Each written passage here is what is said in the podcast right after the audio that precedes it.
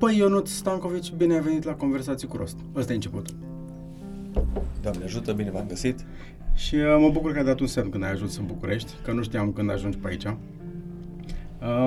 Prima întrebare e la fel pentru toată lumea care stă acolo în față, și anume, tu a cui ești? A cui ești? Uh-huh. Al lui mami și tati, care de unde a venit, ne? Ce vrei tu să zici la întrebarea asta? A cui ești? Da, acum sunt al lui mami și tati, m-am născut în satul mare și de acolo am început, acolo am făcut școlile de la generală până la cele două facultăți, abia a treia facultate am ieșit și eu din satul mare. În rest, acolo am trăit. A fost foarte interesant să știu că și bunicii mei au fost tot din satul mare, deci n-am avut bunici la țară, așa cum era în mod normal copiii, știu că merg la bunici la țară. Nu, a mei erau 3 străzi mai încolo. De-aia compensez acum și nu stai numai în natură. Exact, de acum, acum mi-am găsit atâția bunici în toată țara și mă iau și mă plimb la ei. Ok. Și dacă primele două facultăți au fost în satul mare, a treia unde? A treia este la Arad. Acum termin a treia facultate. Și care sunt cele trei? Prima a fost dreptul, după care am făcut contabilitate și informatică de gestiune, care a fost tot în satul mare, și a treia, în sfârșit, termin sport, facultatea de sport. S-a luat o vreme. Da, să mă hotărăsc să fac mai mult sport. Și am terminat liceul cu program sportiv, deci în mod normal era clar să mă duc spre sport. Dar nu știam atunci că îmi doresc, nu știam care este într-adevăr drumul care o să se așterne în fața mea și am început cu dreptul. Ok. Ce faci acum? Cu ce te ocupi în viața de zi cu zi?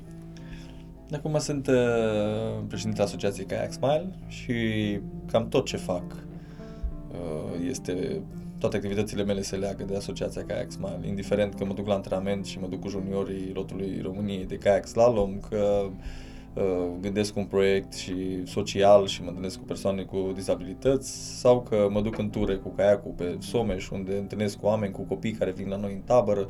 Deci tot ce ține, toate activitățile mele se leagă foarte mult de asociația noastră.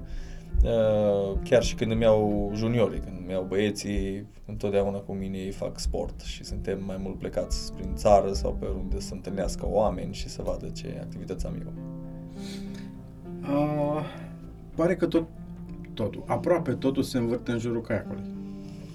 Da, așa se întâmplă. Cum ai dat el? De unde a venit dragostea asta pentru caiac? Ei, cred că era... am dat de el, cred că acum vreo 13-14 ani. Cred că a fost dragoste. A fost, de fapt, dragoste la prima vedere, pentru că jucam tenis de câmp. Și eram... Totdeauna am făcut foarte mult sport. Și la tenis de câmp începeam să fiu tot mai bun și îmi plăcea și mergeam foarte des și la un moment dat am văzut a parcat cineva lângă mine când eram la tenis de câmp și a scos de fapt din mașină 3 caiace din astea de plastic. Atunci am văzut prima dată caiac, dar erau caiace de slalom, modelul foarte, foarte vechi, alea cu care mergi pe râuri de munte, deci nu erau pentru Someș cum eram noi atunci, lângă Someș. Și ce făcea cu el acolo? I-am întrebat, ei se plimbau pe Someș, că vreau să coboare în Someș și să se plimbe pe apă. Da. Okay. Ceea ce facem noi acum deja pe Someș, avem ture din astea speciale pentru familii, pentru ture de 2 zile. Nu eram curios ce făcea cu un caiac de munte pe lac. Da, nu, că nu-i lac, Someșul e un râu. Știu că este un râu, dar am crezut că zona aia de acolo era mai... Da, mai lină, da, ai dreptate. E lină și na, te plimbi. De fapt, că tot cobori, știi? Faci o mișcare. El se mișca acolo în jur, ea este o insulă foarte aproape și s-a plimbat, a făcut o tură de insulă, s-a antrenat și a venit înapoi. Aha, okay. Dar bine, nici el nu știa că e de munte. Habar n-avea că el mergea, într-adevăr, cum spui tu, pe lacuri cu caiacele astea. Ei pentru aia le-au luat. N-au știut ce caiac, ce își cumpără până n-au dat de mine. Eu când am văzut caiacul, am și lăsat racheta jos și am plecat acolo, zic, spune-mi, te rog frumos, ce este? Mi-a zis, caiac, mi-a arătat vâsla, s-a dat în spectacol, a coborât de pe treptele de beton, că astea nu se strică caiacele astea. Și-a dat drumul până a ajuns în apă, gata, am fost sedus, zic, Doamne Dumnezeu, ăsta e sport. Ce nebunie! Wow! Și l-am rugat frumos să-mi spună dacă găsește un caiac de ăsta de vânzare, că vreau să cumpăr. M-a și sunat după, cred că nici o săptămână și mi-a zis că este un caiac la un prieten de-a lui și că ne putem vedea pe lacul Firiza, undeva lângă Baia Mare, în Maramureș. Am mers acolo, bineînțeles, hotărât să văd și caiac, să încerc caiacul. Cred că m-am dat vreo 2 ore și ceva în jurul pe lac, m-am învârtit roată, pentru că aiacele astea de slalom te învârți foarte ușor cu el, că e făcut special să ocolească pietrele, să intri printre porți cu ele. Deci mă învârteam roată, m-am chinuit vreo 2 ore cu el, ăștia râdeau pe margine, toată lumea și închipuia că eu nu o să-mi cumpăr în viața mea kayak, pentru că nu știu să mă dau cu el. Și m-am dat jos din el, când n-am mai putut, că m-am obosit și am zis gata, mulțumesc frumos, să-l cumpăr. L-am pus pe mașină, l-am plătit și am venit cu el acasă. Așa a fost primul contact cu kayakul, deci am fost nebunit când mi-am dat seama de senzația de a pluti pe apă, am fost sedus, am zis că așa ceva extraordinar. Și bineînțeles, a doua mea coborâre a fost pe Someș, când a fost viitură, m-am răsturnat din kayak și am luat la rând ca să nu pierd kayakul, 3 rânduri de copaci, dus pe sub ei, deci a fost adrenalină pură, foarte fain. Mi-am dat seama că sportul e mai frumos. Și câtă baftă ai avut. Da, păi nu, că am ieșit, vâsla s-a dus în Ungaria, că am pierdut-o, dar de kayak am ținut și am scos kayakul plin de apă prin copac, că am reușit să-l scot ca să mă duc în lungă, pe mal. A fost foarte fain, atât de încântat am fost când am văzut ce mi s-a întâmplat și am zis gata. Și am pus să studiez puțin și am văzut râuri de munte și am început să învăț. Eu am învățat kayak extrem din start, pentru că mi-a plăcut foarte mult, pe râul Săpânța, care e unul dintre cele mai periculoase din țară. Noi n-am știut pe cine dăm, noi n-aveam cască, noi n-aveam vestă, deci eu am fost pionier. Ceea ce acum stau și predau și învăț mii de oameni să se dea cu kayacul. Și toată lumea mă întreabă, dar cum ți se pare așa să-i stăpânești, să fie de pe cum? Nu e ușor când tu... eu mă îmburdam cu kayacul și mă țineam de cap să nu dau cu capul de o piatră. Deci, ei acum toți sunt echipamente speciale, nu poate să pățească nimic decât să fie o adrenalină și o bucurie pentru ei. Ce mișto! Da, e un sport care te seduce, e ceva extraordinar, mai ales că are partea de adrenalină. Totdeauna când un sport conține și adrenalină, cum e și schiul sau snowboard-ul, deja te atrage mult mai mult decât orice alt sport. Da, eu știu doar cu kayakul prin Delta, care e foarte molcom, foarte de privit, de admirat, liniște, zero adrenalină în toată experiența. N-ai prins furtună? Am fost în Delta și am prins un pic de viitură, ceea ce a fost interesant. Exact. Dar a fost un pic de viitură, ok? Nu a fost cine știe ce. Și la un deversor a fost un pic mai spectaculos, că era un pic de cascadă și au devenit interesante lucrurile. Așa-i? Și din cauza curentului era să aterizăm direct în mare, că nu ne-am dat seama, era și un pic întuneric pe noapte. Mi s-a părut nouă că durează cam mult drumul față de... Nu, cam puțin drumul față de cum era de obicei și dintr-o dată am văzut valurile, ceea ce nu trebuia să fie acolo, trebuia să fie o plajă. Și mi-a zis, ok, hai, plajă, repede, dreapta. Dar mișto. Așa e, e foarte fain, mai ales când conține puțin adrenalină. Iar să știi că kayak extrem cu cascade, cu râuri de munte e una, dar să prinzi furtună pe mare... E alta adrenalină, deci poate e mai periculoasă furtuna. Aici cât de cât trebuie să cunoști în fracțiuni de secundă curentul, să te ferești de pietre, să știi cum sari în cascade. Dar pe mare, când prinzi o furtună și val din stânga în dreapta, nici nu mai știi cum îl iei, trebuie să e, cred că mai mare adrenalină acolo pe mare decât pe râu de munte. Nu-mi pot imagina. Nu, Doamne ajută, încearcă o dată. Și o să vezi cum e. Da, o să vezi cum e. Du-te aproape de mal, așa lansează de puțin în mare, în larg și sună-mă, te rog, când ești acolo. Deci vezi, mă, păi nu trebuia să te duci. Ce cauți acolo? Asta ți-am spus, să nu te duci acum. Exact. După ce ai făcut cunoștință cu kayakul și te-ai dat cu el pe Săpânță, l-ai salvat, ți-ai cumpărat o altă padelă, că asta e. Da, clar. Ce ai făcut după aia? Te-ai aruncat în sport? Da, m-am apucat de kayak, să învăț kayak extrem. Am întâlnit câțiva oameni care știau din străinătate și am fost să învăț. Pe scurt, după aia am participat la... Chiar după ce am început eu să învăț puțin, am participat la câteva concursuri, atunci au început concursurile în România de kayak extrem. Am participat, am câștigat, mi-am dat seama că wow, sunt bun la ceva și eu. Și de acolo a început adrenalina, am plecat în Austria să învăț ce înseamnă kayak slalom, acolo m-am lovit de kayak slalom, ceea ce și antrenez acum. Și când am văzut kayak slalom, mi-am dat seama că e un dans pe apă, e ceva imposibil. Mi se păreau copiii aia rupți de la jumate, nu înțelegeam de ce unii cu vâstă într-o parte, kayakul mergea în cealaltă parte, deci era pentru mine. Și m-am și distrat, că m-am dus să învăț acolo și au zis că e concurs la final de săptămână. Și am zis, sigur, te bagi? Zic, cum să nu? Până au venit aia profesioniști, când am văzut pe aia, îmi vinea să fug. Și pe jos, în România, nu mă fac de râs în Austria. Și m-au încurajat austriecii și au zis, cum să nu participi? Dar nu, toată lumea știe că ești la început, toată lumea știe. Nu, zic, hai că mi-am dat drumul în concurs cu ăia. Deci strigau pe mal și mă felicitau și mă încurajau să mă duc. E altă atmosferă, da, știi? E extraordinar, zic, nu vine să cred. Deci nu vinea să cred. Eu aveam mentalitatea asta că vai de capul meu, ce mă fac de râs, la cine, la ăia, nici mă știu, nu știau de cine, unde sunt, doar câțiva care, pentru care am mers acolo. A fost extraordinar. Au altă mentalitate oamenii. Ei apreciază, da, cu participi. Da, e mentalitatea sportivă. Asta e mentalitatea sportivă. Asta e mentalitatea, aia e mentalitatea, aia de acolo avem și noi. Aia, când am devenit deja și facem sport de performanță și educăm copiii de mici, aia e mentalitatea. Copiii mei când văd pe cineva acum că se duc și vâslește și se răstoarnă, ba că e lac, ba că e nu știu ce, e urlă din start și îl încurajează și ne distrăm cu el, nu stăm să râdem de el. Deci asta e mentalitatea de educația sportivă și mentalitatea de sportiv, disciplina sportivă, ceea ce este ce dăm noi societății, pentru că e foarte important pentru mine ca de la copil, la adult sau persoană cu dizabilități sau nevoi speciale să învețe disciplina sportivă. Te întărește enorm de mult când într-o situație tu o evaluezi din start altcumva decât un om normal care poate fuge sau se sperie. Deja nivelul tău de adrenalină e altul. Și are efect în multe locuri și îți construiește caracterul, exact. Îți construiește capacitatea să iei decizii foarte repede, exact. Care au consecințe imediate. Nu stai o săptămână până se întâmplă ceva, instant. Exact. Știi să câștigi și să pierzi, e altceva. Ești mult mai liniștit. Eu am văzut, de exemplu, cum am juniorii mei de 16-17 ani, cât de tari sunt. Am văzut persoanele cu dizabilități care fac aia cu mine mai des și schi și am văzut ce oameni au devenit. Deci sunt extraordinare. Ei într-o societate, una, doi, îți dai seama că sunt diferiți. Pentru că evaluează orice situație cu calm, liniștiți. Chiar, cred că acum vreo lună m-a sunat cel mai bun junior de la mine, Mateo, și mi-a zis a fost o situație cu ceva motoare, mici incidente acolo cu ceva mașină, dar nu accident, ci, nu știu, s-au atins sau... și zicea că nu-i vinea să creadă cum striga lumea pe nimic. Și se agitau pe nimic. Și m-a sunat să-mi spună că mă înțelege. Acum înțelege de ce îi spun tot timpul că ei sunt diferiți în societate.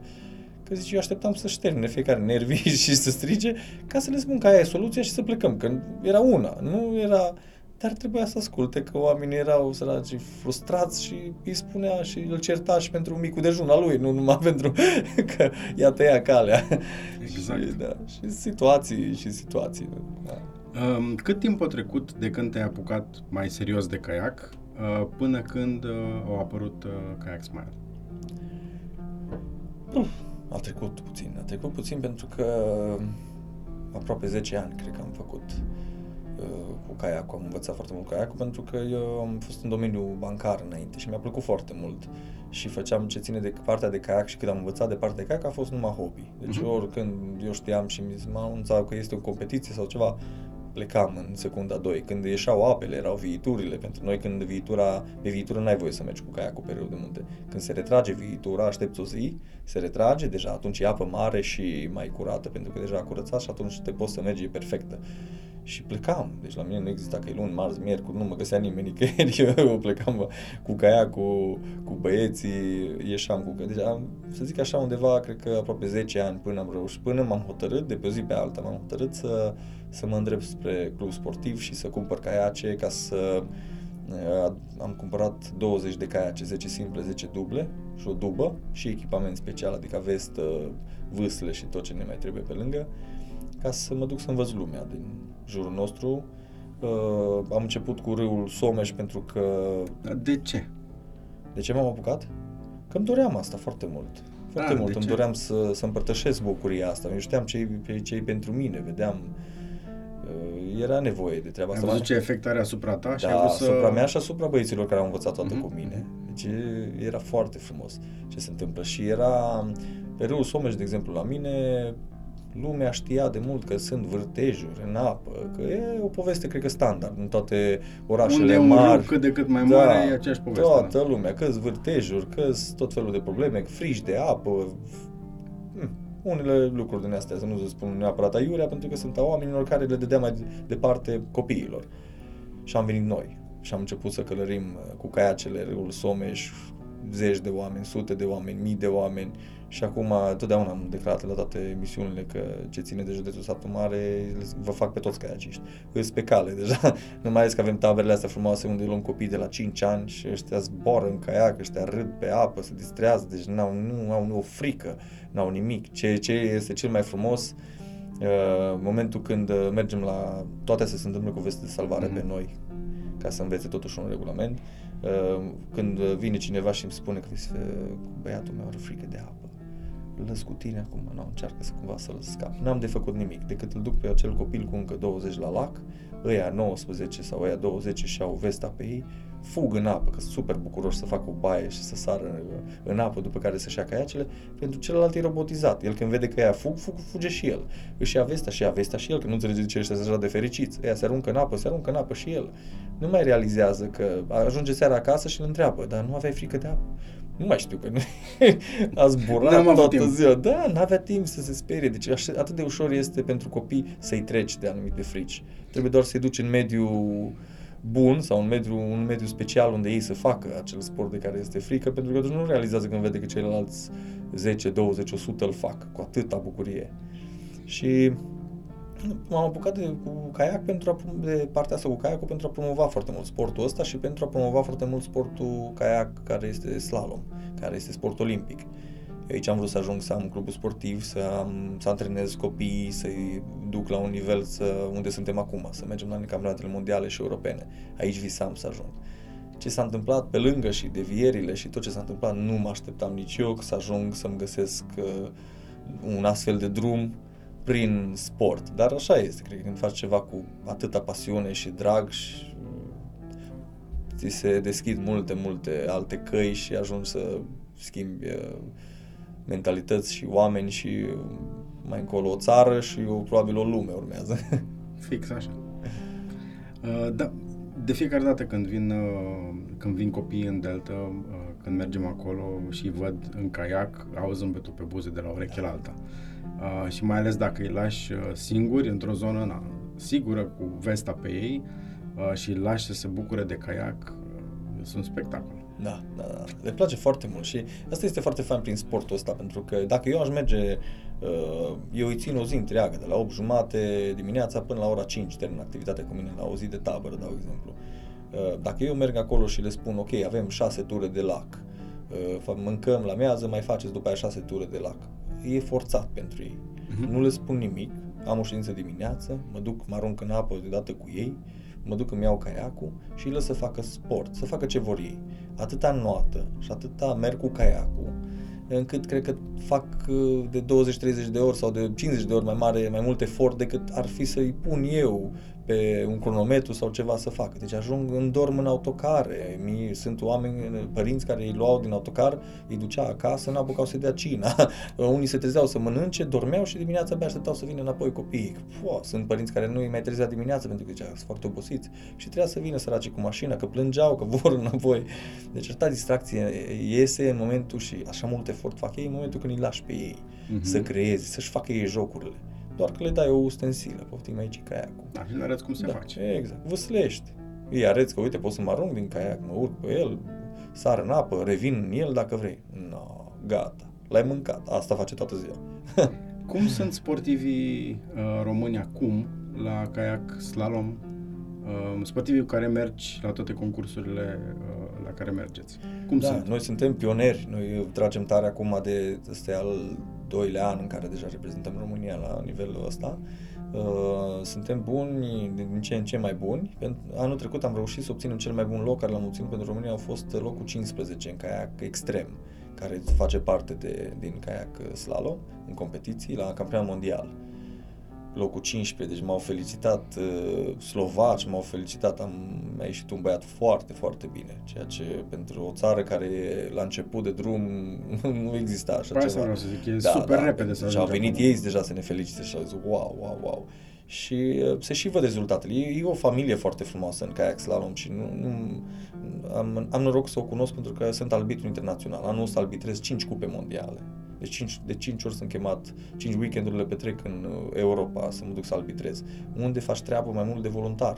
Ești chemat, îți se plătește acolo doar ce ține de cazare, mâncare, exact, munca nu. Și atunci ei în toată Europa ei văd efortul tău. Eu m-am dus să văd ce înseamnă, ca să învăț să arbitrez, să înțeleg competițiile foarte bine și să văd cum funcționează, ca să pot să promovez cu copiii mei, să mă duc acum. Și am ajuns la un nivel în care suntem foarte fain văzuți, foarte bine cunoscuți acolo, mai ales când mergi și arbitrezi și ești chemat la atâtea cupe mondiale.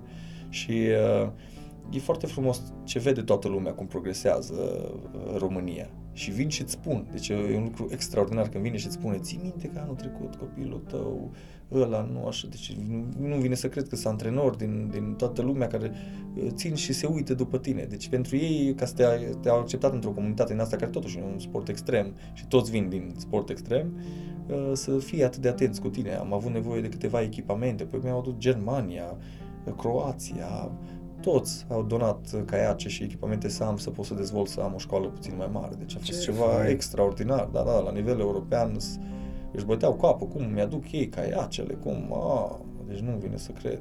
Deci, a fost ceva foarte frumos și e o comunitate extrem de frumoasă și suntem foarte bine primiți și foarte bine văzuți. Mă bucur. Da. Sper să vă meargă din ce în ce mai bine. Ne merge, abia aștept anul ăsta să vedem ce surprize aducem.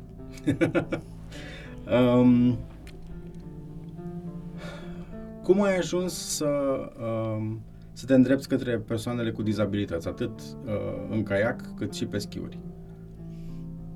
Da. Foarte interesant. Să-ți spun din start că toată lumea asta mă întreba și era... Este naturală întrebare. Da, n-am avut niciodată contact cu o persoană cu dizabilități până nu m-am apucat de sport cu ei. Deci n-am, în familie, nu aveam, nici măcar nu mă uitam pe stradă, nu-i vedeam oricum, că nu erau nicăieri. Ce-am văzut un film, înainte să încep eu clubul, un film în care erau în America prezentați câteva persoane cu dizabilități care făceau caiac și vorbeau atât de frumos și spuneau că e singurul loc unde ei se simt normali. Erau pe un lac, în America, îi mai puneau în niște concursuri, erau soldați veniți de pe front atunci și cu ei făceau anumite terapii. Și nu mi-am zis să cred că l-am auzit ce frumos vorbește despre sportul care eu îl iubesc. Zic, extraordinar. Și atunci m-am gândit că dacă o să ajung să fac un club, pun și eu în caiac. Ce mie, că mă duc eu în caiac sau merge o persoană cu dizabilități în caiac?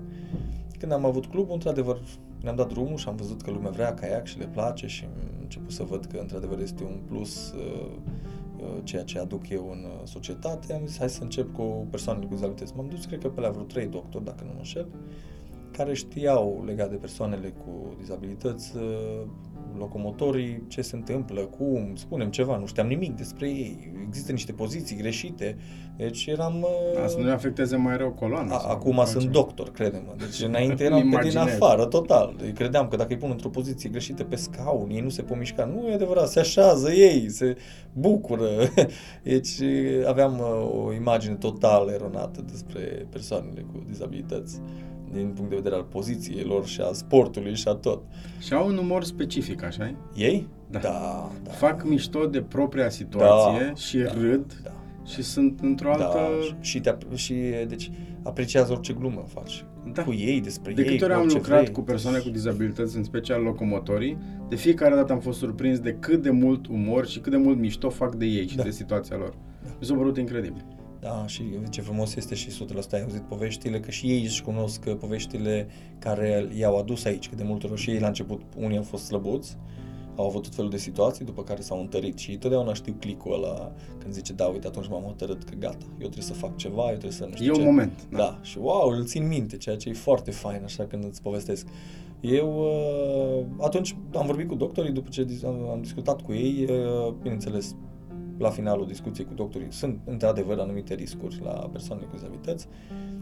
Ei neștiind, totuși, nici ei ca și mine, n-au văzut făcând un sport o persoană cu dizabilități și nu știau ce să-mi spună. Și mi-au spus că sunt bolile cu tare, sunt așa. Bun, ok.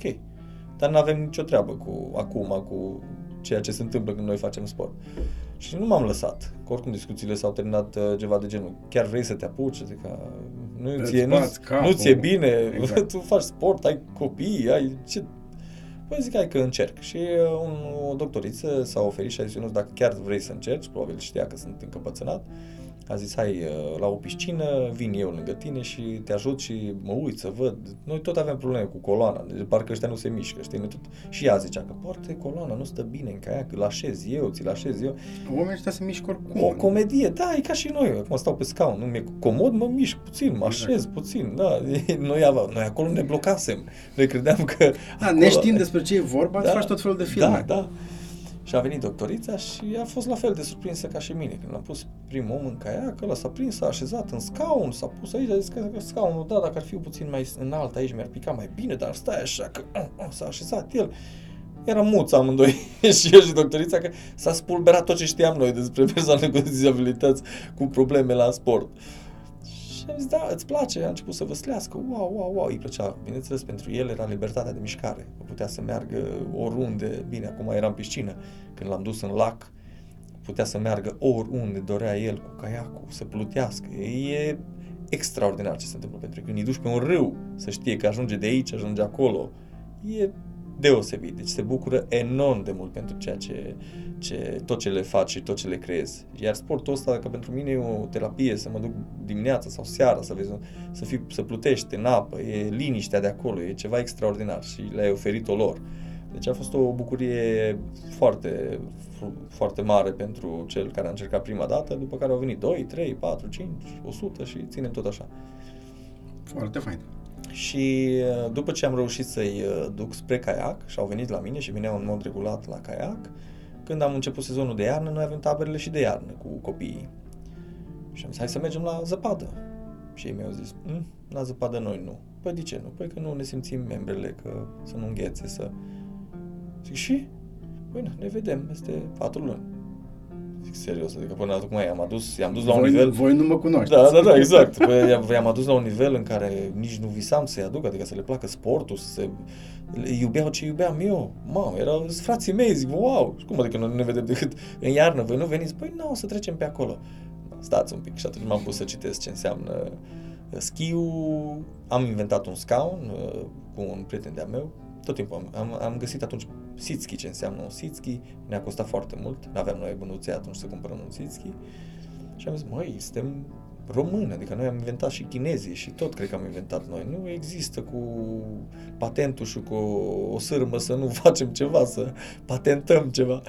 Și am făcut primul scaun, i-am luat un scaun, ceea ce am făcut, un lucru foarte fain am făcut, ceea ce n-am realizat atunci, am luat un scaun de-a lor. Scaun cu rotile. Exact, am dat jos roțile, am sudat picioare de fier și l-am pus pe schiuri. Era cel mai stabil scaun ce există pe pământul ăsta, deci n-ai cum să te răstorni ei. Eu l-am testat prima dată, am încercat ăștia să mă răstorni, n-am reușit, am zis, bun, clar că nu-i răsturnăm nici pe ăștia alți. Hai să-i dăm drumul și am mers să testăm. Bine, am mai avut de lucru puțin la frâne, pentru că eu vreau ca ei să frâneze, vreau totuși. Direcția nu puteau să o schimbe, pentru că era o chestie sudată, era fix numai înainte. Poate puțin prin frână încercam să schimbăm din direcție, să-i punem măcar pe ei să frâneze, încercam să fac ceva, să simtă și ei că sunt independenți și eu îi țin dintr-o sfoară din spate numai, să le dau viteza și să-i mențin, să fac cât mai sigur scaunul. Am vrut să fac cât mai stabil, să n-aibă emoții, ceea ce am făcut foarte bine. De ce? Am făcut foarte bine că am luat un scaun. Pentru că pentru ei, când am ajuns să-i cunosc și au venit mai mulți să încerce scaunul la schi, toți apreciau faptul că îi iau pe ei din scaun și îi pun în scaun. Știi? Uite, acum, de exemplu, avem aceste sitski-uri, tot scaun este, dar sunt niște scoici speciale, deci deja simte că trece spre sport sau merge deja să faci o altă activitate. Așa te luam din scaunul tău și te puneam în dita mai scaunul, că era exact la fel, poate mai mare, mai lat, mai stabil a meu. Era un loc familiar pentru ei. Exact, da, asta era un lucru care mi-a picat bine să inițiez în acel scaun. Și am mers cu acel scaun pe pârtie. Am început să-i duc pe pârtie, am mai venit câteva asociații, am avut situații în care, țin minte, o mică care mi-a spus că avea 18 ani fata ei și n-a văzut în viața ei să râdă și să fie atât de fericită, nu se știau controla, deci nu știau ce li se întâmplă, că alunecă. Știi? Și uite, era alunecarea mai lungă, deci urlau, râdeau, nu înțelegeau ce se întâmplă și mă întrebau, scaunul la noi îl duceam sus, îl trăgeam cu ei sus, deci ne distram. Făceam și o integrare în societate foarte faină, care la fel, noi am făcut-o și după aia ne-am dat seama că, din punct de vedere al psihicului, tuturor celor prezenți acolo, e foarte bine. Eu lucrez foarte mult cu copiii din centre, casele de copii, foarte mult. Ăștia vin cu mine cam în toate activitățile și duceam copii din centre care ei știu că sunt într-o situație mai joasă și ei trebuie ajutați și puneam să ducă scaunele pentru cei cu dizabilități. Și li se schimba puțin mentalitatea, pentru că vedeau că există cineva care nu poate umbla, adică eu umblu și-s bine. Știi, vedeau situația, scăsim situații mai grele decât a lor. Și era foarte fain, că îi puneam să ducă sus, noi îi coboram și făceam un lucru foarte fain. Când am văzut că adoră atât de mult schiul, gata, trebuie să mergem, dacă lor le place, hai să mergem prin țară, să vedem lumea. Facem noi și vom construi mai multe scaune din astea făcute de noi.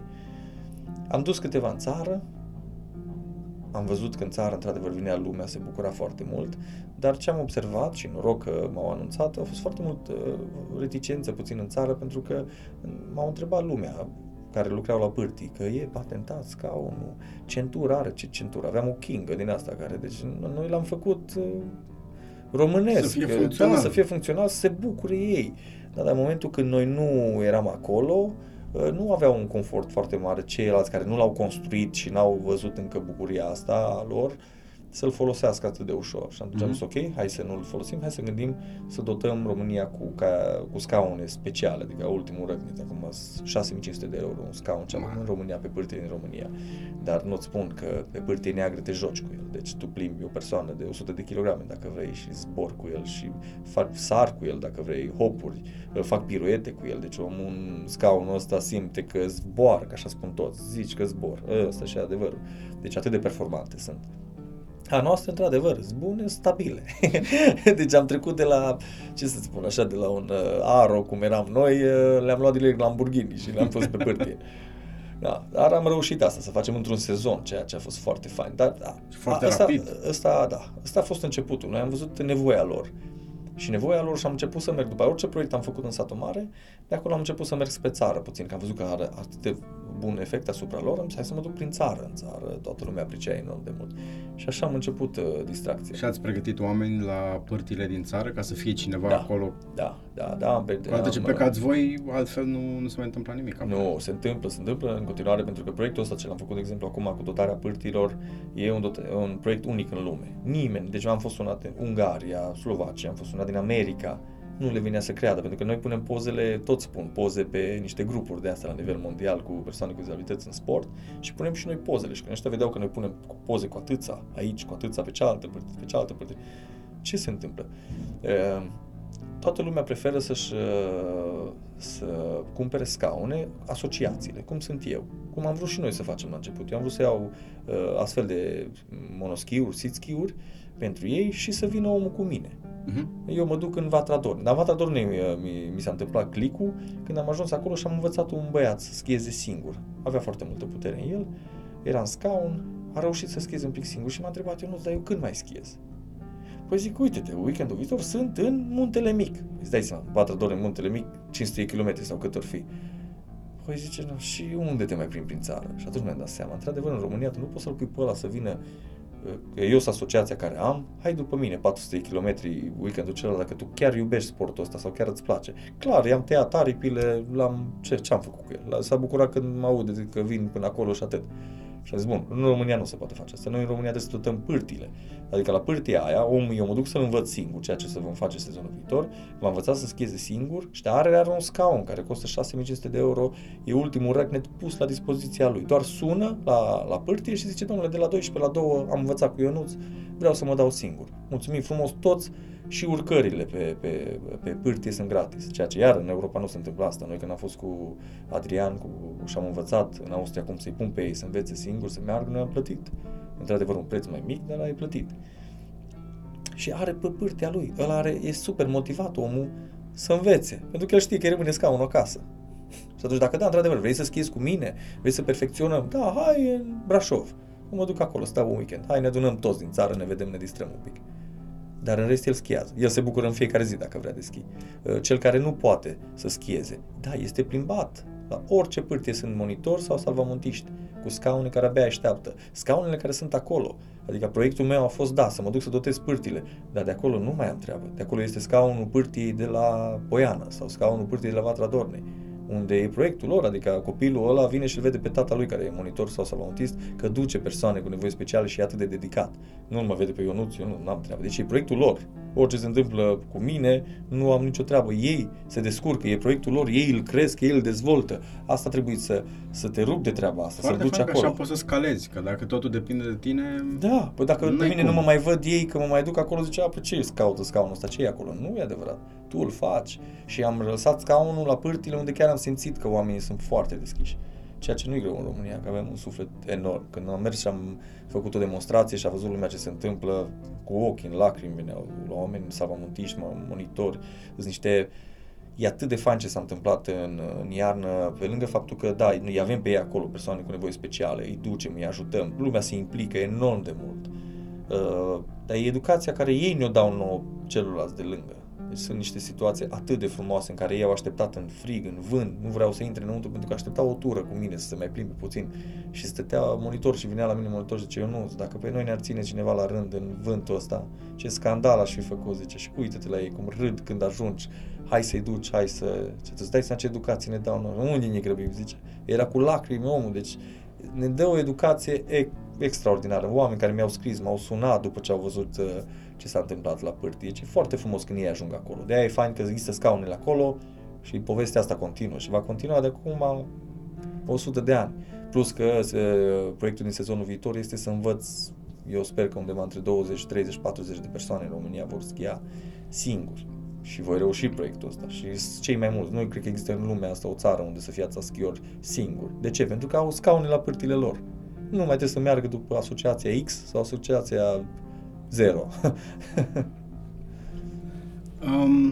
Care sunt planurile acum? Cu ce îți bați capul? Da. Ce poți să zici? Da, ce pot să zic? Am învățat foarte mult de la ei și mai au câteva nevoi pe care eu pot să-i ajut. Adică eu sunt pe sport. Eu sunt antrenorul lor, ei de-aia mă privesc așa, de-aia ne apreciem foarte mult reciproc când suntem undeva, pentru că eu îi privesc ca și un antrenor. Eu nu le știu, să știi, întotdeauna poveștile lor sau cum au ajuns, ce nu, eu îi tratez exact cum sunt eu. Dacă mie îmi place să fac asta, sunt 100% și de-am demonstrat că și ei pot să vină să facă asta, cum am făcut în cei trei băieți care sunt mai apropiați de mine, sunt monitori în țara asta, în scaune, care sunt primii monitori care învață pe alții. Sunt atât de puternici că orice, mă întâlnesc cu ei pe dig, am dus pe dig să mă dau cu bicicleta și ei erau pe dig, să dădeau și ei cu handbike-urile lor. Deci peste tot, atât de puternici. Am învățat că mai au nevoie de anumite lucruri care eu cred că pot să le fac și anul ăsta în vară îmi doresc foarte mult să accesibilizez pentru ei lacurile, să facă caiac mulți în țara asta. Îmi doresc acum, chiar am avut o discuție, să dezvolt un program de gimnastică sportivă pentru ei, dar o gimnastică sportivă ca și mine. Eu fac sport acasă, eu de acasă încep. Este foarte, foarte rar când eu merg într-o sală de fitness, foarte rar. În rest fac acasă și acasă fac o oră, două, deci așa multe lucruri și exerciții sunt. Asta vreau să le duc lor, disciplina asta sportivă, pentru că tot începe tu, autodisciplina ta, dacă vrei să faci, nu neapărat trebuie să mergi la o sală, ea începe de acasă cu 100 de flotări în fiecare zi sau cu ceva și treptat, treptat vei ajunge unde, dar le faci zilnic pentru că ești acasă, vezi cât timp îți ia, cum îți ia și asta vreau să fac un program foarte fain pentru ei. Începând de acasă, pentru că sunt foarte multe situații în care mi-au scris și mi-au spus că nu sunt primiți în sălile de sport, nici nu pot să condamn pe nimeni. Sau că nu au acces, pur și simplu. Sau că nu au acces. Da, nu ai că accesul îl rezolv deja, că accesul, chestia asta, că accesul, că-s 3 trepte, că-s 4 trepte, oricine îi ajută, îi duce, sau deja sunt săli cu lift, aici nu e o problemă. Situația este în sală sau undeva, nu poți să condamn pe cineva că nu le ia, pentru că nu știe, degeaba sunt antrenor legat de fitness sau ceva, să-i adaptez lui mișcările, pentru că întâlnești exact situația care am întâlnit eu prima dată în caiac. N-am știut că ăla dacă se mișcă sau nu se mișcă. Aveam probleme cu coloana lui și normal, omul ăla va avea, antrenorul ăla va zice, nu, iartă-mă, te rog frumos, nu sunt special pentru treaba asta. Și atunci încerc să găsesc o variantă prin care să mă multiplic eu, să fie prin țară, peste tot oameni care să poată să-i ducă și să învețe și să le arate ce pot să facă de acasă, din momentul când te ridici din pat, în momentul când cobori din pat. Depinde de dizabilitatea care o are, toți să aibă un astfel de program. Asta este și asta mai încerc anul ăsta să fac, deși va fi foarte mult, să facem și lacurile și partea de gimnastică sportivă, dar dacă reușesc și îmi doresc foarte mult să reușesc anul ăsta, pentru că atunci aș termina cu accesibilitatea acestor sporturi care eu le iubesc, cu kayak, cu schiul și gimnastica asta sportivă frumoasă care să te stai în mâini, să te susții pe băr, să te joci puțin, mai interesant decât asta de gimnastica de recuperare. Aș termina cu accesibilizarea în țară, adică le-aș da acces la toți din țara asta, care ei peste 858.000. Poate sunt 1.000.000, nu chiar toți am înțeles că-s declarați. Deci te accesez pe toți. După care eu anul viitor deja pot să, din ăștia 1.000.000 am terminat. Mă pot taxa pe tabere, dau exemplu pentru ei. Și atunci încep să cunosc în fiecare săptămână 10 sau 20, care pot să aflu mai multe, mai personale de la ei. Eu asta e ținta mea. Eu o să lucrez în toată viața mea, cred, cu ei, dar ideea e să mă duc tot cu mai puțin ca să pot să am un contact mai direct cu ei, să știu ce nevoie are. Pentru că pot să accesibilizez orice. Nu cred că există în țara asta ceva să-mi spună că vrea să facă, vrea să... Mai avem distracții din astea, că mai sunau că legat de instituții să accesibilizăm. Și am zis, nu te supăra, mi este mult mai ușor să te fac sportiv, mentalitate de sportiv, disciplină sportivă, să nu te temi de 3 trepte, decât să vorbesc cu instituțiile. Că ceea ce e mult mai important. Da, și la instituția aia de câte ori mergi? Păi da, de 2 ori pe an. Na, stai tu liniștit că până accesibilizează ei, că nu văd nevoia voastră, că nu ieșiți nicăieri. Dacă e du-te acolo în fața instituției de 15 zile și tu încearcă să te duci, crede-mă că vine lumea și din lemn îți faci o rampă, pentru că există oameni care te văd. Dar nu ai treabă cu acea instituție. Și atunci mai bine hai să mergem pe partea de sport, să vezi totuși 3 trepte și să știi că da, uite, te uiți la cineva și te vede și te urcă sau te descurci. V-ați gândit să faceți și, nu știu, aplicații pe telefon sau lucruri care pot fi accesate pe calculator, ca să ajungi la cât mai mulți odată? Da, legat de acest program vrem să facem treaba asta, pentru că pe lângă faptul că vor avea oameni care să-i ghideze direct, pentru că nu la toți merge prin online, va avea direct om care poate să-i spună ce are de făcut și cum are de făcut, ne va avea pe noi la dispoziție să ne sune sau să ne caute, va avea și o aplicație, ne dorim să facem o aplicație cu sportivi care să demonstreze ce sport și cum se poate face. Și toate astea începând, ți-am spus, de acasă sau dintr-o sală sau pe o saltea sau pe ceva. De acolo mergem spre cine vrea sport de performanță, nu-l oprește nimeni. Deci dacă e exact ca și noi, dacă eu am vrut să fac un sport de performanță, l-am făcut. Dacă vrei cu adevărat, da. Exact. O persoană în scaun sau orice dizabilitate ar avea, dacă îi place atât de mult un scaun, adică un sport, el sigur ajunge să facă acel sport. Nu are nevoie de mine sau de ceva. Ăla găsește o sală, îl lămurește pe acel antrenor și face. Că n-ai cum să nu citești un om care aia vrea și vrea să ducă spre performanță. Îl iei de mână și te duci cu el. Dar mă refer la ceilalți care acum încep. Poate acum au terminat recuperarea și încep să-și trăiască viața. Nu acolo hai să vorbim despre... Haideți să începem să facem puțin sport. Ce înseamnă sportul pentru voi, exact ca și pentru noi. Ce înseamnă să fii mai relaxat, ce înseamnă să simți că ești puternic și tot după aia privești lucrurile în viață mult mai frumos. Te ajută și foarte mult de acolo, aici, exact. De acolo cu ăia vreau să lucrăm. De acolo începem noi, sportul de masă. Ce mi se pare de mare impact e când reușești să îi educi pe oamenii ăștia să se țină de o anumită disciplină sportivă și nu să aștepte un rezultat că se va întâmpla așa peste noapte și partea grea aia zi de zi. Să reușești să te ții zi de zi, chiar dacă n-ai chef, mai ales dacă n-ai chef, că ești obosit, că n-ai chef, pur și simplu, în ziua respectivă. Atunci mi se pare cel mai important să faci. Da, așa ceva. Este. Așa este. Eu cred că-s mai norocos, pentru că dacă lucrezi cu persoane cu nevoi speciale, ei apreciază enorm de mult faptul că tu le-ai accesibilizat ceva, le-ai adus un plus și apreciază. Și asta o să vezi zi de zi.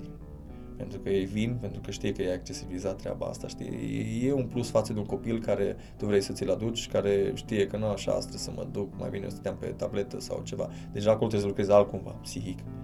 Să-i aduci poate adrenalina puțin, ca să-și dea seama și îți lasă orice joc și orice tabletă când el știe că tu îl iei din caiac și îl arunci la finalul antrenamentului în apă și tu pleci și el trebuie să iasă, să fugă după tine. Deci e diferit, dar eu zic că la persoanele cu nevoi speciale ne ajută treaba asta. Pentru că ei caută așa ceva, ei își doresc așa ceva, știi? Și atunci tu mergi direct și le dai și le oferi. Exact situația care o am acum la Cluj. Mâine sunt la Cluj, merg la liceu cu deficiențe de vedere, să duc un caiac în curtea școlii. un caiac și o vestă de salvare și o vâslă. Să vină să pipe, să vadă exact despre ce e vorba. Vreau să fac un program în 28 în care mergem la lac și învățăm să vâslească. Vreau să-i duc până la nivelul în care ei deja vâslesc singuri în caiace și vin înapoi pe comanda vocii. Se întorc puțin. Deci gândesc un program destul de fain și să văd dintre ei cât se sortează, când cei care o să le placă enorm de mult și mai vor să vină, să le gândesc până la un program frumos cu primăria de la Cluj, să aibă un caiac la dispoziție și un om care doar să-i strige, să-i cheme înapoi, să vină, să meargă. Deci un lucru foarte fain pentru ei, să fie individualist, să-și iei un caiac, să te duci, să te dai pe un lac și numai să vii la comanda vocii. Le crește stima de sine, că poate să face toate lucrurile astea singur, independent. Și ce e interesant și ce mi s-a întâmplat zilele astea și am zis că trebuie neapărat și voi scrie despre treaba asta și voi anunța de fiecare dată, totul a pornit de la un mesaj de la o profesoară nevăzătoare, care, când m-am întâlnit cu ea, mi-a spus un lucru care, nu știu, cred că poate 15 persoane în viața mea, de când mă ocup de partea asta de nevoi speciale, care îmi spun că eu a fost frică să-mi scrie. Era rușine să-mi scrie. Și după aia s-a gândit că dacă îmi scrie ce, dar nu-mi dă în cap, zice, că nu e în Cluj. Și îți dai seama, de la un simplu mesaj de la ea, am și sunat-o, când am văzut ce îmi scrie, de fapt i-am cerut să mă sune, m-a sunat, ajungem, uite-te, de la un apel, ajungem să ducem, ce facem pentru un liceu întreg, pentru 60-70 de copii sau cât o să fie acolo, să aibă la dispoziție să facă dimineața, seara un sport într-un oraș din ăsta, dintr-un apel. Deci ei trebuie să înțeleagă că din contra trebuie să facă asta, nu să le fie frică să ia legătura cu mine, că eu sunt plecat sau nu știu ce. Nu, sunt la dispoziția lor. Eu acum stau și gândesc cu echipa mea programe care după aia le punem în practică cu ei, cu cei apropiați, vedem care este impactul și apoi mergem și îl ducem în țară. Păi dacă vine de la ei activitatea și zice, te rog frumos, aș vrea să facem asta. Mulțumesc frumos că e clar că impactul există, știi? Nu mai trebuie să stau eu să studiez, să-l gândesc eu. Nu, mă duc și la accesibilizez numai. Îl iau de mână pe acel om și zic, na, unde mergem? S-a dus vorba. Da, unde vrei să mergem? Mergem la Iași. Ok, ce facem acolo? Păi, dar e școala cu tare sau asociația cu tare sau ceva, vrem aia. Hai să o facem dacă aia vă trebuie. Știi? Mi-e mult mai ușor decât să stau eu să gândesc, eu să le plănuiesc, eu și până ajung la nivelul în care eu îi anunț, haideți. Da, și asta trebuie să anunț și să scriu treaba asta, pentru că știu că sunt urmărit de foarte multe persoane, mai ales cu nevoi speciale, și vreau să aibă curaj, să le dau curaj. Tot o gândesc, cum să scriu? Scriu mare, atenție! Vă rog frumos, sunați-mă! Cum arată succesul pentru asociația Kayak Smile? Cum arată momentul ăla în care te uiți la lucrurile pe care voi le faceți și zici, da, mă, am ajuns, am făcut ce trebuie? Cum arată poza aia? Da, poza. Uai, acum mi este un pic. Eu tot timpul spun, pot să-ți spun poza cum arată pe fiecare proiect, să spun așa. Per general încă nu știu să ți-o descriu exact, pentru că multă lume m-a întrebat și pe mine ce înseamnă succesul și toate lucrurile astea. Și am zis, nu pot să-l văd sau să mă bucur foarte mult de el, pentru că eu, de când am întâlnit acest drum care mi-a ieșit în cale și știu că ăsta e drumul meu și asta am puterea să fac ce au ei nevoie, e o carte de 300 de pagini, o văd, în care îs acolo, că trebuie să o fac. Am scris 15 pagini. Cum vrei să mă bucur? Mai am de scris. Deci mai am încă 200 și pagini de scris. Nu pot să spun că ăsta e... Da, nu. Mai am de scris. Pot să-ți spun pe fiecare proiect. E foarte fain cu echipa mea, cu membrii echipei mele, cu voluntarii care vin lângă mine și fac sacrificii cu servici, își au concedii, echipa care, da, sunt angajați. Deci când ne vedem toți la masă, de multe ori am stat și acum după proiectul de iarnă sau un proiectul de iarnă, când văzând ce înseamnă să fim cu ei pe pârtie și cât de mult se bucură, i-am pus la masă și le-am spus, vedeți ce înseamnă să fim aici o mână de oameni și să știm că dacă ne uităm la un om putem să-i schimbăm viața, putem să-i dăm o putere extraordinară. No, vă dați seama cine sunteți voi? Știi? Și da, e o bucurie enormă să știi că tu ai făcut asta pentru el, tu ai făcut asta pentru ei și ai puterea să faci asta. Pentru că acum noi lucrăm cu toți, cu 1 milion de persoane, pentru ei accesibilizăm o țară. Dar când începem să luăm 10, eu de-aia îmi doresc, să ajung cu 10. Nu să țin eu 10 persoane cu să stea o săptămână cu mine. Păi iese Batman, Superman, Spider-Man, pe toți îi scot de acolo, eroi. că stau cu mine atâta timp și ne învață de la noi ce facem noi, cum ne descurcăm noi, știi? După aia merg și la arată la alții. Exact, merg cu puterea aia. Foarte fain. Băi, sper să vă iasă mai bine decât vă planificați. Întotdeauna așa e. Întotdeauna am planificat și am gândit un proiect și am zis, da, hai să-l facem așa și până la urmă a fost șoc. Nu ne-a venit să credem. Și acum, tot repet, proiectul de iarnă a fost pentru noi un șoc. Eu mă gândeam în iarnă, mă gândeam în fața oglinzii, pregăteam un speech, cum să-i încurajez persoanele cu nevoi speciale, să le spun, haideți și încercați să mergeți cu schiul singuri, să vă învăț să vă dați singuri. Gândeam că trebuie să-i motivez.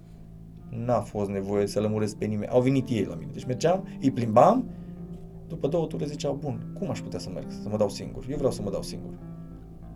Au nevoie aia de independență. Îmi vinea să-i mănânc, știi? Wow, nu mai trebuie speech-ul meu din oglindă, nu mai trebuie folosit. Și nu vinea să crede, eram uimit și acum sunt șocat. De-aia zic că, spun, iarna viitoare ne auzim, dacă oricum o să ne vedem și ne auzim. Îți spun eu că dacă reușesc undeva, vreo poate 40 de schiori în România, schiază singur pe pârtie, unde mergi pe pârtie în România, ăștia se dau pe lângă tine. Deci va fi ceva extraordinar. Din grupe, iau câte 5, iau câte 6, depinde câte monoschiuri pot să angrenez doar în activitățile astea, pentru că sunt atât de mulți. Eu n-am știut că ăștia vor să schieze singuri. Va fi fain. Deci ne surprinde orice proiect. Orice proiect facem ne surprinde, pentru că ajungi în momentul ăla cu el și îți dai seama că el vrea să facă asta, ceea ce nu-ți poți imagina tu. Tu ești la prima fază, când nu știi dacă stă în caiac sau nu. De ce aveți nevoie? Noi? Da. Dacă cineva vrea să vă ajute și nu știe cu ce, nu știe de unde să apuce, e clar, suntem un ONG, e clar că la fiecare proiect facem strângeri de fonduri și ne dorim lumea să ne ajute, să sponsorizeze, să fie alături de noi. Uh-huh. Și asta se poate direct pe site? Da, pe site, la noi, pe pagina de Facebook, pe Instagram, întotdeauna punem conturile asociației legate de fiecare proiect și... Dar întotdeauna mi-am dorit mult mai mult, adică să și vină cu noi, știi? E foarte frumos când tu sponsorizezi, faci parte dintr-un proiect, oricât de mare este, dar să și vii până acolo cu copilul tău sau și să spui, uite-te, și tata sau mama a donat pentru proiectul ăsta și să vii să vadă ce faci. Când vede copilul tău ce este acolo, știi? Pe lângă faptul că, da, donezi și să vii să faci parte din el, să vii să ne spui, da, mie asta îmi place, eu aici vreau să ajung tot timpul, să am contact cu omul ăla și care vine și sponsorizează și care are nevoie de proiectul nostru. Eu aici mă lupt cât de mult să mă întâlnesc cu acel om, să-mi spună ceva, să iau ceva de la el, să-mi zică, da, uite, eu am sponsorizat asociația pentru că am simțit că face acest lucru. Da, e important pentru mine să aud chestia asta. Și va fi important ce o să-și audă și el și faptul că îl fac să facă parte puțin din activitatea noastră. Și că am nevoie poate de el să-mi fie poate voluntar sau ceva. Deci e foarte frumos lucrurile când ajungi să fii în asociație sau să cunoști asociația sau pe noi, că te lipești foarte ușor. Avem atâtea activități faine că n-ai cum să nu te lipești și să vii, să-ți dorești să faci parte din ceea ce facem noi. Principalul loc în care organizați taberele și activitatea voastră e la Satul Mare? Da. Asta mi-am promis din start, oricât de mult aș merge la nivel național, ce ține în Satul Mare, totdeauna vor fi primele unde îmi testez eu toate proiectele pentru persoanele cu nevoi speciale, tabere, orice ar fi. Și acum o să ne ocupăm de 80 de copii din casele de copii din Ucraina. Veniți! Îi preluăm 3 luni de zile, vor fi sub aripa mea de 3 ori pe săptămână. Stau cu mine, deci va fi un lucru extraordinar de frumos cu ei, dar îl încerc la Satul Mare, pentru că nu pot să-mi dau seama ce impact, cum va fi. Acum o să vedem. Și îl fac împreună cu copii din casele de copii de la noi. Deci va fi o relaționare, o integrare socială foarte faină. Deci orice proiect am făcut și orice tabere, noi acolo începem. De acolo începem să dezvoltăm. Și acolo aveți toată infrastructura de care aveți nevoie sau mai aveți nevoie de sprijin pe lângă? Tot. Avem tot. Bine, totdeauna ai nevoie.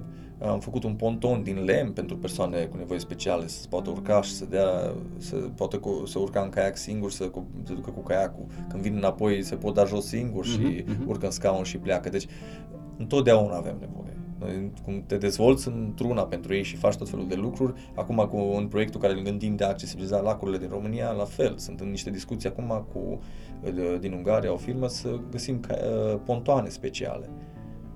Să nu le mai facem din lemn. Știi? Să fie cât de cât ceva super profesionist și să arate foarte bine. Și aici iar trebuie să gândim pe ce mal ajungi, săracii mă tot întreabă, cum, domnule, nu înțelegi că o țară, eu vreau să duc la 10 lacuri, nu știu ce lac găsesc acolo, că poate e din piatră malul, poate e din mâl, poate e din nisip, cine știe, săracii, așa de interesant comunicăm, dar găsim soluții, sunt soluții la orice. Accesibilitatea în România, îți spun eu, înseamnă să-ți dorești. Unde vei merge și cineva își dorește, va fi accesibil pentru tine. Deci mergi într-o pensiune, mergi într-un hotel și ei vor, și dacă nu au toate standardele, dar își doresc ca tu să fii acolo, crede-mă. Am văzut în hotel și din pensiuni date jos tocurile la uși ca să poată intra cu scaunul. Tocuri, își dădea omul săracul, își distrugea ușa și tot, ca persoana cu nevoi speciale, pentru că i-a vizitat. Așa mult respect și așa mare suflet există. Deci nu găsești, nu poți să spui că este ceva nu este accesibil, numai unde probabil nu se vrea sau lumea este ocupată și nu are timp. Mersi tare mult pentru poveste și sper să vă meargă foarte, foarte, foarte bine. Mai am niște întrebări de final, clasice. Super, din alea clasice. Da. Aici mă pot moleschi. Da. Mulțumesc frumos. Sunt cu nevoi speciale, deci trebuie să mă iei în mod special. Este o soluție. Care e cuvântul tău preferat? Cuvântul meu preferat? Puf. Și eu fac la fel cum mă întreabă cineva chestiile astea. Asta e interesant. Păi nu, că îți dai seama că îmi vine în cap momentul când sunt copiii ce spun, care ar fi când sunt cu ei, ce ne spunem foarte mult și ce ne repetăm foarte mult, cuvintul sau cuvintele din activități, știi, și nu mai știi care să-l arunci, știi? Unul singur. Da. Păi îți dai seama că o să fiu, eu o să aleg, dar de fapt sunt două cuvinte.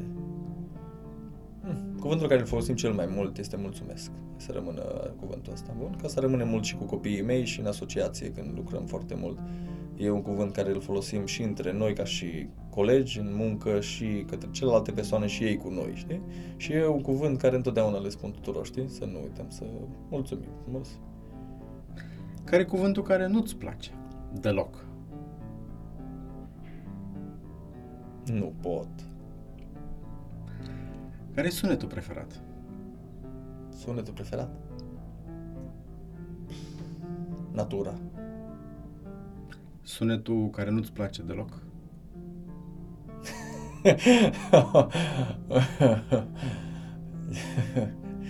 Asta da. Sunetul care nu-mi place deloc. Oare am un sunet care să nu-mi placă? Nu știu, vreo 70% din invitați răspunde același lucru. Ce, dentistul sau ce? Nu. Îți zic după ce îmi zici tu, da, ca să nu te... Da, nu, că mi-am auzit aminte de sunetul ăla de la dentist. Da, da, da. Așa, care... Sau... Ce nu-mi place, ar fi o bătaie la mașină, știi? Când ți se duce ceva la mașină. Când troncăne ceva. Nici aia nu-mi place. Acolo mă doare sufletul, bugetul și... Absolut tot. Da.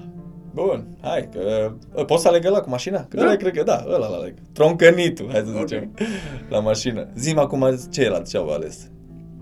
Bormașina. Bormașina de sâmbătă, dimineața mai ales.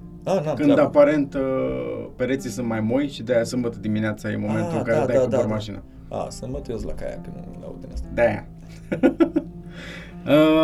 Care e înjurătura preferată? Înjurătura preferată. Încerc să nu înjur. Da, sunt câteva foarte frumoase din astea cu ce ține de Domnul, știi? Le dăm totuși elegant când le dai, știi?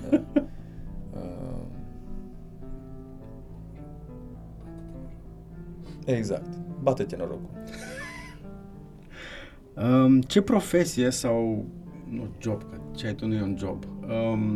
Ce lucru, în afară de ce faci acum, ți-ar fi plăcut să încerci și n-ai apucat din temeri ce motive?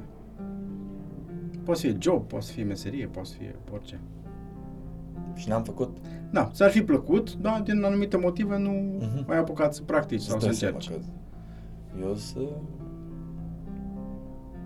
Dacă vreau, îl încercam.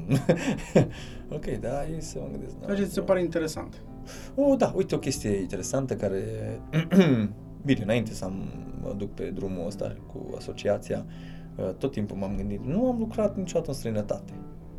Știi? Pentru că mentalitatea mea aici, întotdeauna ce am făcut, am fost bun, că am fost în domeniul bancar, că am fost la OI înainte, că am fost unde, am fost bun. Și tot timpul am avut chestia asta, că îți dai seama dacă aș fi mers afară. Pentru că știi clar că oricine în România e bun afară, e extraordinar. Nu, invers este cu promovarea, știi? Dacă faci ca și o asociație un lucru bun în România, trebuie să-l faci de 3 ori mai bun decât orice european ca să te vadă cineva în Europa sau măcar în România. Dar în rest, cu munca, eu așa, asta a fost o chestie, uite, care n-am încercat niciodată, să lucrez în străinătate. Și ultima întrebare. Doamne ajută. Dacă raiul există, ce ai vrea să-ți zică bărbosul suprem în momentul în care intri pe poartă? Da, uite, o chestie foarte faină ce mi-a zis mie părintele meu spiritual de când eram copil. Zicea că oricum tu prin faptele bune care le faci, de asta era pe vremea când încerca să mă facă să fac fapte bune, nu-i prea ieșea. Tot timpul am fost în ăsta cu kayak, cu sporturi extreme, cu dai seama. Zicea că când faci fapte bune, încerci să construiești ceva. Știi? Încerci să construiești căsuța, castelul, tot ce există. Și am mentalitatea asta, că de câte ori mă văd și cu părintele, noi știm că deja nu mai îmi spune că ți se pune o cărămidă la casă, deja la castel ți se pune câte o cărămidă. Știi?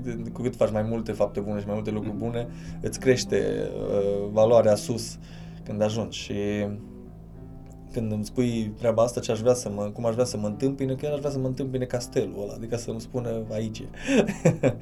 La asta mă gândesc tot timpul. Mersi, faină. Cu mare drag.